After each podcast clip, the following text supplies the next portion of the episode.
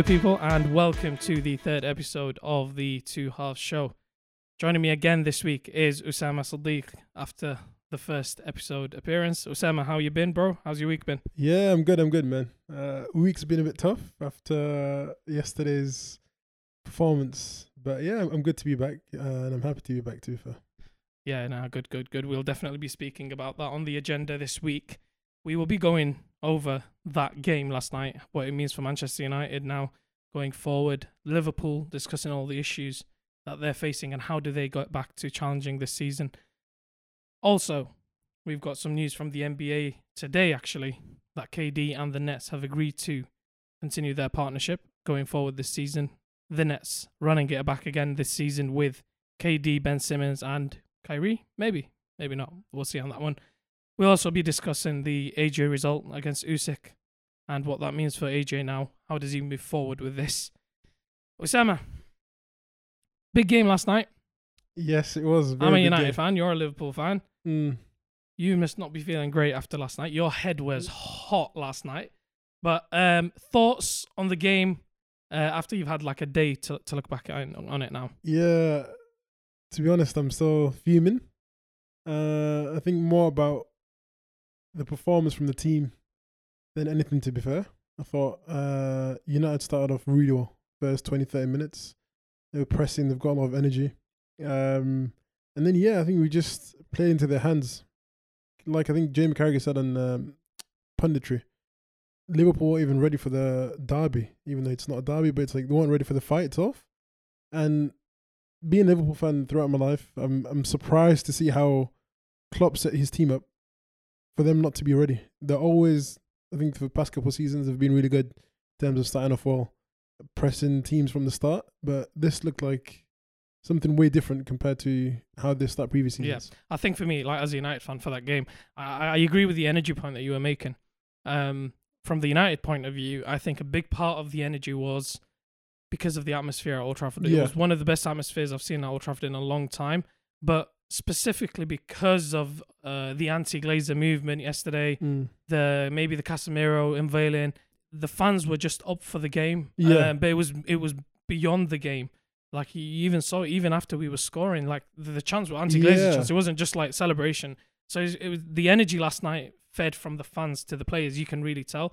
Uh, from a tactical point of view, it, it, they say that in derby games it's very difficult to to analyze them tactically because sometimes that goes out of the window. And I think yesterday was an example of tactical instructions kind of going out of, of the window.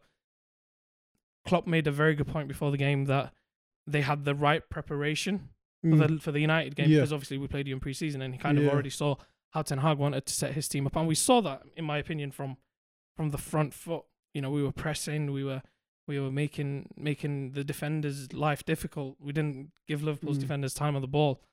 I want I want your opinion. We're gonna move, we're gonna talk about Liverpool specifically as a team and how they move forward in a bit. But I want your opinion on Trent. Now, you know my thoughts on him in comparison to someone like Reece James, but I want to get your opinion on these th- first three games. I've watched all of these games for Liverpool, and even for me, as someone who doesn't rate him as highly as other people, he just doesn't seem himself. I think I don't know whether it's the preseason, whether he's had too much time off, but yeah, I think for him and Robertson, they've both not had the same start as they would Yeah, have. Robertson, that's season. two games I think in a row now he's come off for Timis- Tsimikas. No, I think rightly so. They've they've been having poor performances. I think with Trent because they've signed the youngster Calvin Ramsey, so he's currently injured. Now only backup you've got is either Joe Gomez or Milner. They were both playing, so he can't really do anything. And he needs that. I think with Trent, because he's always fixated on, yeah, I'm always going to play. Like there's no one that's going to be better than me at right back position. He has that Mm. tendency just to relax because there's no almost competition kind for of places. uh, complacency. Yeah, yeah, there's no competition for places for him because he knows I'm I'm always going to start. I think with that, I think he needs to focus more because I think end of last season, sorry, uh, during the start of the f- last season, he was having a shocking performance. I think he got dropped out from the England squad, and I think come February or late January time, that's when oh, okay, you know, it hit him. He's like, oh, I'm actually not the best in the prem. I'm not the best in as England. Like he right became back. more competitive. yeah, yeah, yeah, and like he actually started fighting for his place. Do you think now? I say this because I'm I'm looking at his performances for Forest. Do you think if Neco Williams was still at Liverpool, that that might have still given him push? Because I'll be honest, I Mm. didn't know how good Neco Williams was going to do at Forest, but in the first three games, I've watched two Yeah. of them live. He genuinely looks Yeah. very, very good. No, he's a very good player, uh, defensively and offensively. He's got a good string of passes. Obviously, it's not the same as Trent, but at least it offers you something going forward. Now, I think with the money that Liverpool had uh, received from him, I think it's like a, a no-brainer to sell your second right back for around 50 million. Yeah, you you And- guys always get good prices for, your for your backup players. To be fair, I think personally, I think I would have loved for him to stay and like actually challenge Trent this year because last season he had a really good loan spell at Fulham, and he was playing games ahead of the confirmed right back, which was Tete. yeah, And yeah, I think it'd be a good competition for Trent, but I think Trent just having that complacency, like you said, doesn't really help in the team because he knows, oh, I'm always going to start because I offer the creative side of Liverpool.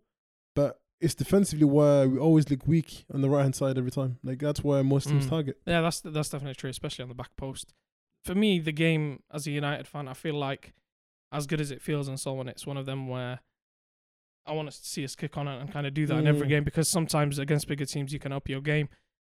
In terms of Liverpool after that game, I think it's very easy for people to overreact. Um, three points, two points after three games, and, and kind of say, okay, that's it. And there's no title challenge. There's, but but do you think it's probably too early? In my opinion, it's too Mm. early. I think I think in my opinion, it's always too early to judge any team, however good they're doing, like Arsenal, or however bad they're doing, like Liverpool or United or Chelsea, uh, until kind of the the ten game to fifteen game mark. I think that's when the kind of season starts to take shape. No, Um, do you yeah. still do you think it's Mm. still too early as a Liverpool fan, or do you still have worries about what what could I- I- I potentially go say- wrong this season? mm, I wouldn't say it's too early. Um, I think reason being, you always want to start one, like because I think this is the worst start Liverpool had in like ten in a decade. To be fair, Mm. that's not really good. Uh, it just shows the consistency is really bad in terms of how Liverpool have started. I think you're right in the sense of it doesn't really matter because you've still got 35 games. Anything can happen. So you've still It's got not a worry yet. yeah, yeah. Like you, you've got 35 games. You, you you know you're gonna drop points somewhere, but I think dropping it earlier on within the season, it kind of already gives your competitors or your contenders that mentality edge of oh we've got so and so points ahead of you. Uh, they they can have like a tendency oh we draw this game we've still got 10 points. Yeah, like the, points. the gap starts to give them a bit of confidence. The gap to City is already now Mm. at, at seven points, and and City would would be very happy with that result last night, especially that they would reckon that they drop points away to Newcastle. Mm. Um, how do they how do they steady the ship? Because uh, I've seen a lot of parallels now being drawn about Jurgen Klopp and the high energy football he wants to play, and how we've seen how that can kind of derail a season following a good season at Dortmund. We've seen it a couple of years ago at Liverpool where Yeah. won the league and then the next season you just about made fourth. Mm. Do you think that's a potential worry for this season after, you know, a season last season where you didn't win the the major trophies, but you still played a very very high amount of games? Yeah. I think with Liverpool, they always play a numerous amount of games compared to other teams within the Premier League. So obviously you've got the Champions League and so on, and like the cups. The squad that he has, I think, especially within the midfield, doesn't give him enough depth. Now, if you look at a team that's starting in the season, how do you have nine players injured at the start of the Premier League season? Now that's that, that's, a, that's it's a very weird thing, but. But is it more than just injuries? I think I'm saying, or do you think the injuries are related No, to the high physical demands that he brings? Do you think I- there's I a think ma- relationship there? May- maybe some of them, like in terms of Thiago, Naby Keita, they always got muscular injuries, maybe because of too much running or burnout, not getting enough days to rest compared to other teams within the table like Arsenal or uh, Leicester, someone like that. The burnout can be an issue because I think I was reading an article with uh, some Dortmund players, I think Nuri Sahin, Kagawa, and another player stated that oh, they got a burnout after like, a couple of seasons with Klopp. I think the intensity that he puts on the players maybe it's too much pressure for them to handle in terms of keeping their bodies to the best of their abilities and keeping it to to a high standard. yeah to a high standard in a way. Yeah, Yeah. Do you, so, and I think midfield is a very good point that you made. I think midfield was something that United and Liverpool had in common. That it was an area maybe that they wanted to look at strengthening. yeah, I think you know Henderson, Milner is almost like the Fred McTominay. You know, good squad players, but we need Yeah. someone there yeah. as a main starter, and that's the reason you obviously trade Chouameni. Um, and you know he, he played an amazing game for for Real Madrid this weekend. There's still a week left in the window. Yeah. Do you think it's something that they need to kind of go for? There are midfielders available. Maybe not necessarily suiting Klopp style, but there are midfielders now available. There is one player in particular that I am genuinely worried that Liverpool will get. Are you thinking? I'm thinking. I don't know who you're thinking, but uh, I'll I'll tell you. I'll let you know. I've been a fan of this player since 2018. It's Sergio Milinkovic Savic. I think if he is the absolute archetypal Klopp midfielder. I've wanted him at United for years now. I think he's he's he's just a very complete player. He does the Yeah. defensive side, the offensive side. He's a He's very a quality box, passer. Yeah. His first touch. I'll show you some videos of his first touch after after this. His first touch is genuinely for me the best in football. For for a guy when you look at him, you think this guy's six foot plus, a big player. He's gonna have like a donkey touch. His first touch is silky smooth. Dimitar Um, Berbatov ones. Okay. He's amazing, yeah, fully. Um, I'm worried that he he's someone that you guys could go for, but but for you, what's what kind of midfielder do you want at, at Liverpool? Obviously, you've got your hold in terms of Fabinho. Now, I think it's more focusing on the centre mid, right and left. Primarily, I'd love to say Jude Bellingham, but I think Klopp's always pushed the right player is not available. We're not going to push him. I think Dortmund are asking for a stupid price of 100 million. like thirty million or something. which is for an 18 year old or 19 year old. I think it's a lot of money, and maybe is he going to handle the pressure? He's got the quality there, but 130 million is where you want someone that's world class. yeah, and, and Luka that's my Modric, but- argument with yeah, you know what United are doing with Anthony. I think above a certain price, this player has to provide more to this squad mm, than three, four, five Yeah. players can. yeah, For me, that's only match Mm. winners. You can only be a match winner that get that that has that price Yeah. spent on them. mm. I think Casemiro is a, a re- really good person. Casemiro, Casemiro, obviously, like for sixty million, I think with Casemiro, it's if he takes to the Premier League, he'll be great. If I ask you now, this is crazy. You know, Casemiro, how many how many games he's missed since he joined Madrid in, I think it's seven years now. Do you know how many games he's missed? Forty-three. Eighteen games he's missed Wow. in seven years.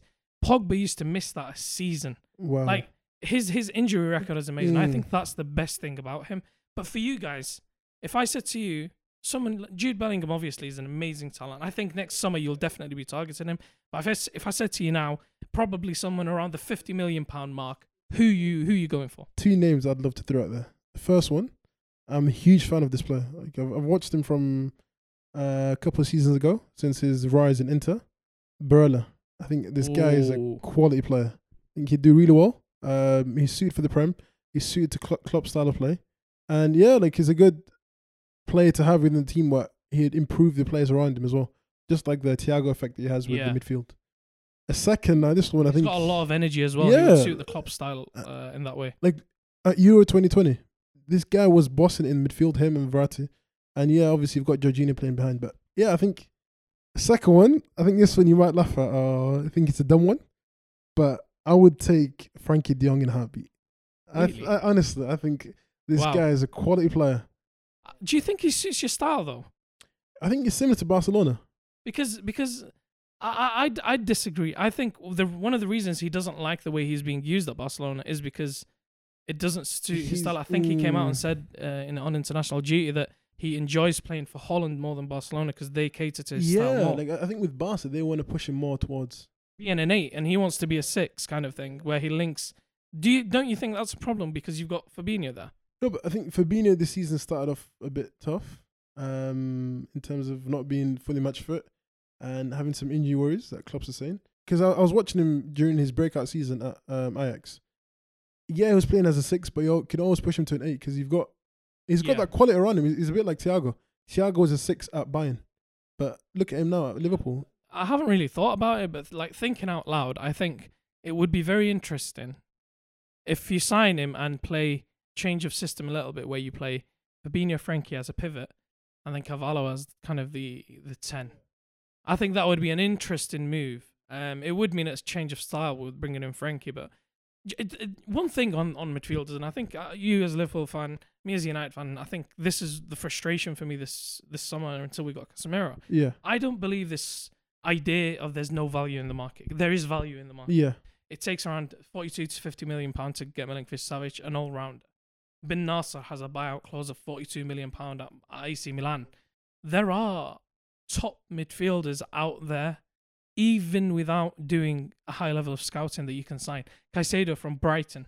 I don't think they you'd need, to spend more than 40 million. I think a, a short term option, let's assume that you'd go for Jude Bellingham next summer, a short term option, Ward Prowse, I think he would fit in nicely. Like there are a Yeah. lot of midfielders of different levels that, that clubs can go for. I, I don't believe this idea of no value. Now, if you're Jurgen Klopp, you've got nine players uh, injured. You've got, I think, three to four that are midfielders.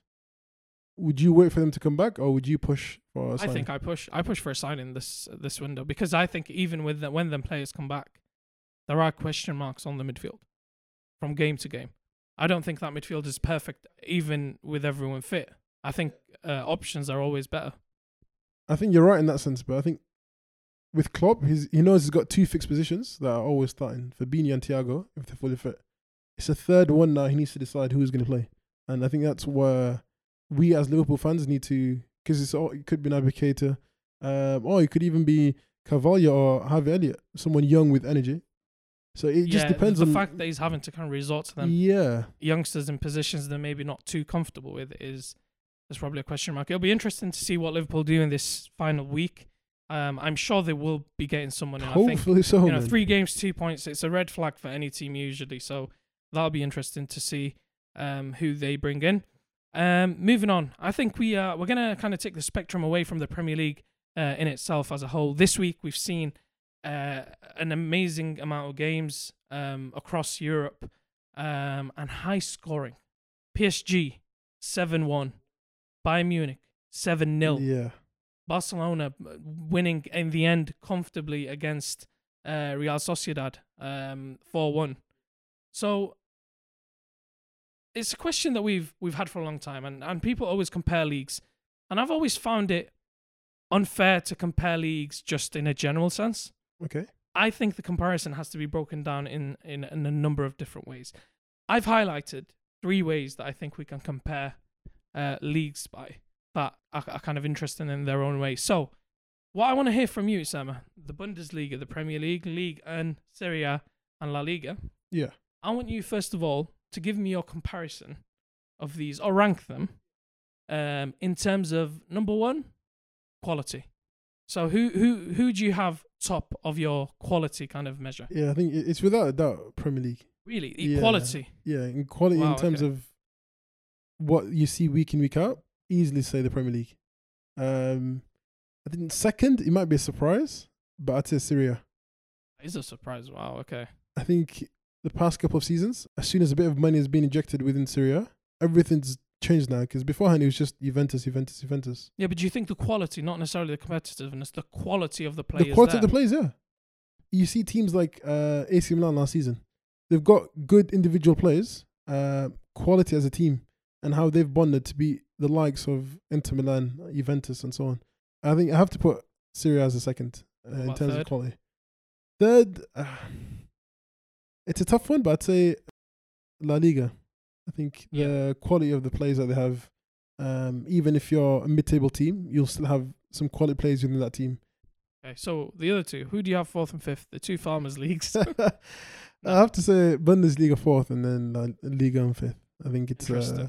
Yeah, yeah. Like um, I think with Liga, on, I think if you take PSG out of uh, the equation, I don't see any star teams that would compete really well within Europe. Mm. If you think about So it the way. quality of the players there, you don't think? Yeah, like I think enough? if you take PSG away, there's no one else that actually, Yeah. oh, you know what? Yeah, maybe Marseille with a few signings that they've made this summer. yeah, yeah. So so your ranking for quality is Premier League, Prem, Serie A, yeah. La Liga, Yeah. Bundesliga, Liga. 1. Interesting. So for me, for What me, for me, it's like this. I, uh, quality. If I'm, I'm talking about quality, how competitive a league is and etc. doesn't come into the equation because we'll we'll come we'll come on to that. For me, quality wise, it's too generic. I know, but it is the Premier League Yeah, for sure. because of one thing. I look at the level of players that come into the Premier League and what teams they're going to, and who they could have signed for or who they used to play for, Yeah. and it's elite Champions League level teams. There are Premier League teams, mid-table Premier League teams that are better than some teams that get into the Champions League. You know, I'm looking at Scamacca, who was in talks with PSG, signs for West Ham. I'm you know I'm talking about Raphinha, who was a top prospect at Rennes, comes to the Premier League at Leeds, uh, a promoted team, does okay, and now he's at Barcelona. The quality for me, number one, uh, Prem is king. Prem is king. Number two, I have to disagree with you. La Liga for me is is is there because of how La Liga is a weird league where the the quality rises to the top. So the, the good players always find themselves at Madrid, Barcelona, Atletico. And then I look at how them teams perform in Europe, and they are always there in the final. They're always in the final. They're always in the semis, Europa League, Champions League, wherever it might be. Mm, but then that's similar to Bayern Munich. But Bayern Munich's one team. Whereas with this, you're always seeing different teams that are, um, are going to latter stages. That's my, my reasoning for it. Um, third, I'd agree with you. Serie A. Serie A is actually growing, like you said again. Um, you know, you see a team like Roma, where it's Dybala, the Yeah. building. So it's quite competitive, but also quality is quite high there. Tactically is maybe a different conversation, but quality-wise, I'd agree with you. The final two leagues I are very you know close. the answer as well. right? They are very, very close. I'm gonna go, With Don't Liga and ahead of. Bundesliga. Oh my god. and uh, for for one simple reason. I think the amount of talent that comes through France as a league, I don't personally rate it that high, but I think it's still more than uh, the Bundesliga. So the talent that comes from lower half league and teams is still higher than the quality that comes out of a lower half Bundesliga teams. I think they're very close in terms Yeah. of quality. Um, but yeah, for me, for me, I, I say Prem, La Liga, Serie A, uh, Liga, and Bundesliga. Next, moving on to competitiveness. Now, this is an interesting one because I, I, I've got, I've got an interesting point to come on to um, after you've given yours. But I want to hear from a competitive side, from small teams beating big teams and so on. Who do you think uh, is more competitive? Where the, where the quality at the top and the bottom is maybe at the closest level. Uh, I'd say more competitive. I think would I'd still stick to the Premier League. Second, currently, Serie A is I'd probably rank it as the second best. Even in competitiveness. Yeah, think about it. Uh, you've got Roma, Juventus, Inter, AC, all these teams that we grew up when you were younger and they were thriving. They're finally back in terms of competing against one another, not just But don't you think that's a bit of a nostalgia factor, maybe? no, but yeah, in a way. But then it's also having teams that uh you wouldn't think would do really well, like AC, and seeing them rise up again. It's it's kind of like a feel good factor of like, oh, I used to grow up watching these guys. Third, uh, for me easily, uh, La Liga. I think you've got some quality teams in there. Um, Real Madrid, Sevilla, Atletico, Villarreal, and so on. I think you could possibly question it in terms of pushing it towards second with Serie A, but I think for me, I think competitiveness. I'd, yeah, I'd have to say La Liga. Who are you picking this time out of the Bundesliga and the Liga and then? Because I I think most people would agree they are the least competitive. But who would you put ahead of the other? I, I'd still stick to the same point. Bundesliga first. Um, uh, that's interesting. That's interesting that you stayed the same. For me, um, I have have a very interesting point on this. And shout out to Mr. Adam Patel. Um, I saw his tweets this weekend, and he was talking about. I think it was after the the Chelsea defeat, and how the Premier League's never been um as competitive as as this. And I think that's an example of recency bias because every season we say that we see a small team beat a big team or a result that go is quite you know it's like a shock. yeah. crazy Mm. and we say, oh, it's the most competitive it's ever been. I can remember way back to like 10 years ago when Villa beat Liverpool 7 2, and it was like, this is the most competitive it's ever been. The reality isn't isn't that with the Premier League. I want to focus on this point first before I come to my ranking. The competitiveness of a league is kind of measured at how its weakest link does, how the, the worst teams in the league performs uh, against the league as a whole, rather than how the best team in the league does. Um, for that, I, I looked at the data myself. Uh, I went and did my own kind of research into it and, and looked at the kind of the points per game required to stay up Okay. since the start of the Premier League. It's been 30 years now, and you know the the findings kind of reflect my point, which is there's a gradual decrease every year and every kind of five year span. Looking at the amount of points needed, what that means, what that translates to, is that throughout the 30 years of the Premier League, every season, the bottom teams are taking less points from the better teams, which reflects a, a, a less competitive league. Yeah. And For that reason, I put the Premier League second. For me, La Liga now, La Liga right now, is the most competitive league. La Liga, Serie A, and the Premier League are very similar in their competitiveness right now, in my opinion. I'm putting La Liga first because with La Liga, most teams kind of play a very similar style. Um, and what that means is the likelihood of teams beating each other is very high. With La Liga, you see examples of a team going to a Champions League quarter final and then a, half a decade later getting relegated, like Malaga, where there's almost kind of more equality within within the league as a whole. And I think for me, that's why it's more competitive as a league rather than just kind of the, at the top. And that's why I have La Liga ahead of the Premier League in competitiveness. I'll be honest. I think uh, Interesting. competitively, the Premier League is not as good as it used to be. Third, I'm putting Serie I, considered them putting them over the Premier League as well, but I think uh, Serie A will go third for me. I think the the reason being is because you notice at the bottom Serie A, it's kind of the same clubs that kind of get promoted, get relegated almost every season. Um, but that's why, from a competitive point of view, have Serie A there, and then I've got the Bundesliga and the Liga, and obviously at the bottom Yeah. too. For me, they aren't competitive because of the nature of the league. One team kind of monopolizes the league. If I had to put one ahead of the other, um, I'll agree with you on this. I think the Bundesliga definitely ahead of Mm. Liga. Um, let's quickly come to our final ranking point, which is entertainment. Forget how good the players are. Forget how how competitive the league is. You watching a game, how entertained are you? Can be any team from the league, not just the top teams. So, entertainment, rank them for me. Again. Yeah, man. Come, come on, bro. You're a prem Look, merchant. You gotta think about it. If I go watch West Ham versus Bournemouth, I'm more likely gonna see more I'm goals. sorry, bro. That sounds dead. Yeah, no, it sounds it sounds trash. I ain't gonna cap, but you rather watch that than watching Real Sociedad versus Almeria, like some some dead teams. Okay, okay. So, so you have the prem first. Who do you have second? Uh, second, uh, I'd say it's a tough one again between Serie A and uh, La Liga. Really? I think You're going for the similar, I'd push similar push ranking? more towards La Liga than Serie A. I think, Okay. So you got La uh, Liga second. Third? Yeah, I'd, I'd have to say third Serie A. Fourth, I'd probably say Ligue 1. I think reason being there's a lot of like you said, homegrown talents coming in. Um, a lot of ballers. Wow. So. So you have the Bundesliga bottom. Yeah, in terms Wow. of something that you Entertainment, purely Yeah. entertainment. Really? Because me, I, I love to watch players that've got flair and skill to them. Uh, I, Okay. I'd see more of that within Liga than I do with But then The you, you said Bournemouth, West Ham. It doesn't kind of equal out. flair. You got my boy Said Benrahma, man, playing for West Ham, man. Come Fair on. enough. For me, for me, I, I this is the shocker for me.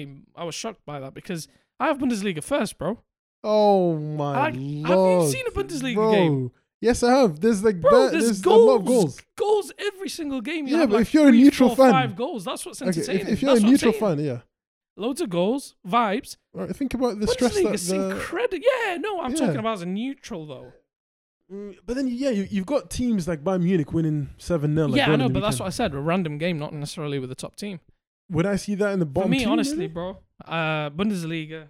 I'm watching five goals a game. Give me that, bro. Give me that. Second, I have uh, the Prem. I, I think with the Prem, it's not necessarily that there's always goals, but there's always that, that kind of tenacity, that kind of energy about any Yeah. any, any opponent, um, whatever the game. Um, third, um, I'm gonna put Serie A. Serie A gets a bad bad rep for for for you know good defending and a lot of goals, but more recently, I've really been enjoying enjoying the quality of, of some of the football being played, especially if Allegri isn't managing that game. Then oh, my uh, lord. it's a great game to watch. Um, and then I'm putting La Liga. I think La Liga is very good. I think in terms of entertainment now, football is very close all over. But if I had to rank them, Mm. I, I might put La Liga there just because um, a lot of the games are very tactical. And then I, I'm putting Liga in at the bottom. I kind of agree with with your assessment is that uh, entertainment isn't always there. Obviously, this is just our opinion. Comment below. Uh, let us know what you think. Give us your rankings for each league and where you would rank them. Usama, moving on from from football. Uh, we talked enough, I think, about football. Moving on. Next on the agenda, we have uh, breaking NBA news today. The Brooklyn Nets have announced that KD will be staying on this year and has rescinded his uh, transfer request. The following statement was released by Sean Marks, the general manager. Steve Nash, I, together with Joe Tsai, uh, met with Kevin Durant and Rich Kleiman in Los Angeles yesterday. We have agreed to move towards our partnership. We are focusing on basketball with one collective goal in mind build a lasting franchise to bring a championship to Brooklyn. There was literally talk earlier this week of, of teams like the Grizzlies interested in, in Durant.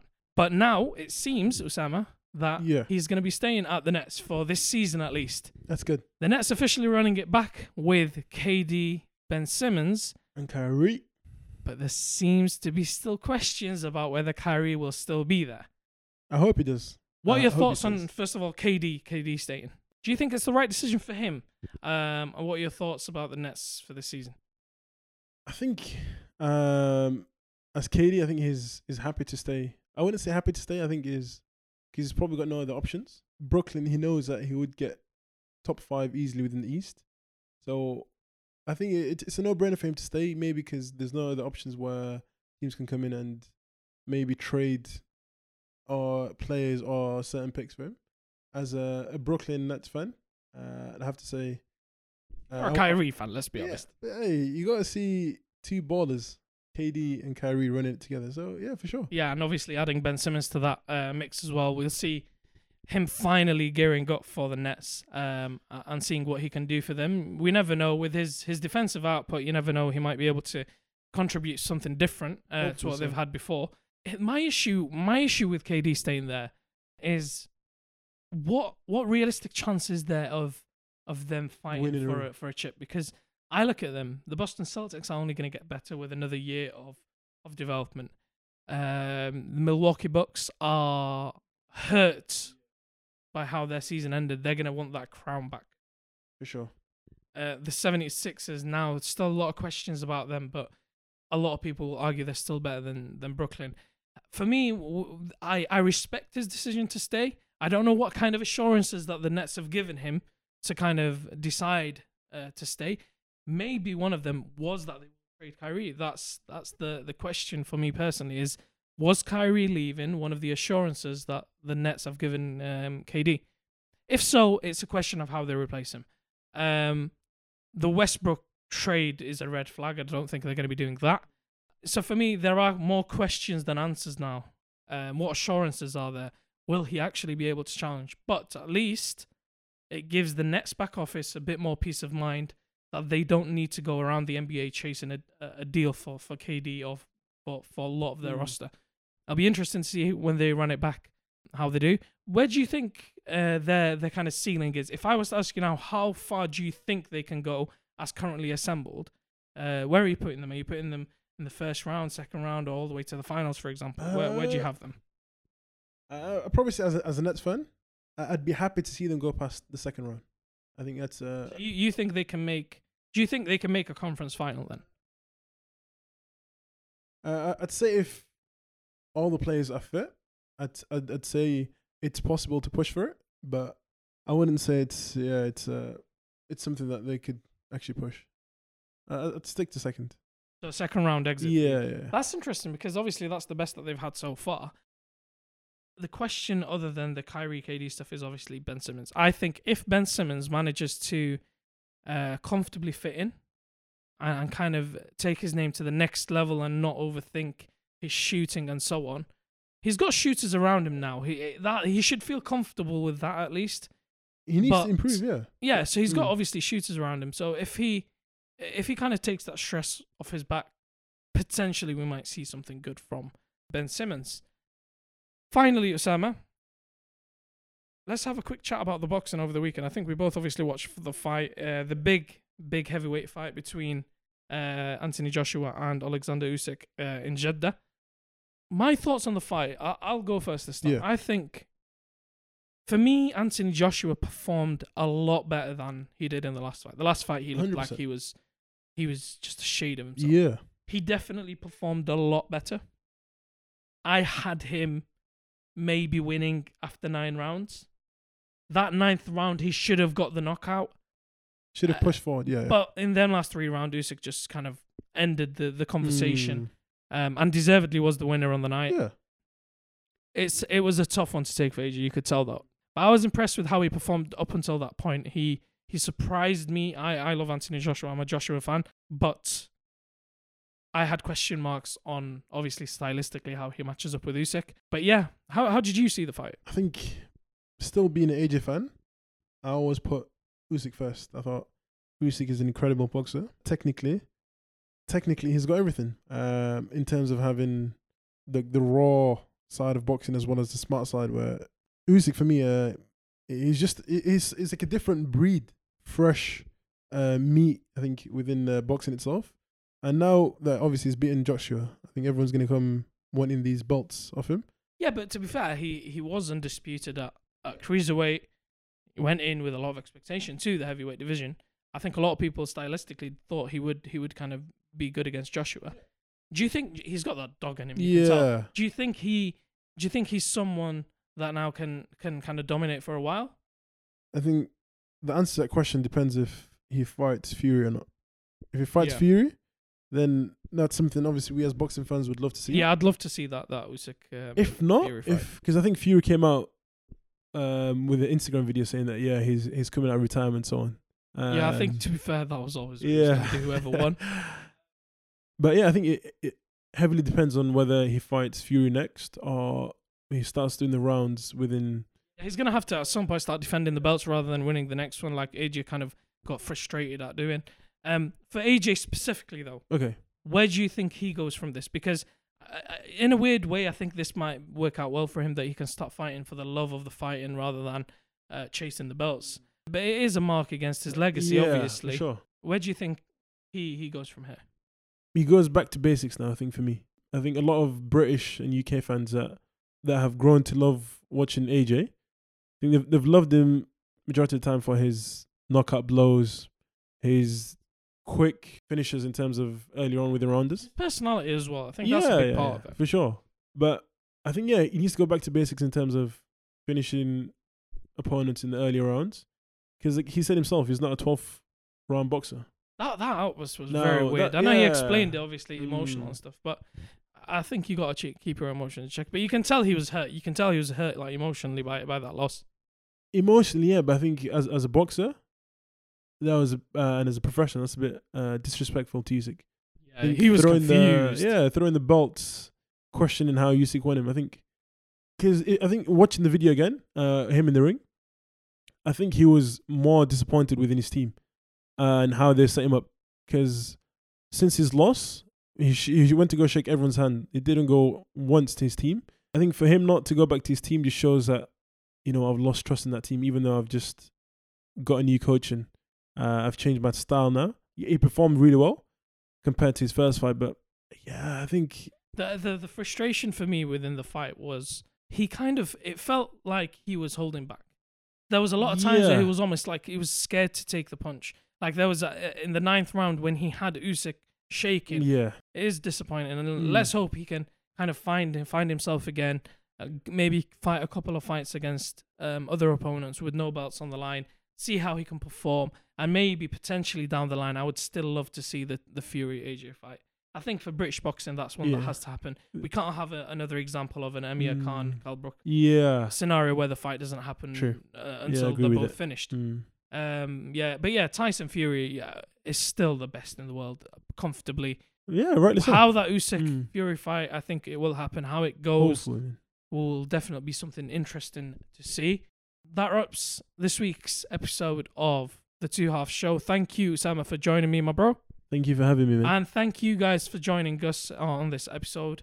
Don't forget to leave your comments, subscribe, uh, and let us know your opinions on what we've discussed and anything that you would like us to discuss in future episodes. Thank you, Sama. Thank you, guys. We'll see you on next week. Until then, keep it locked.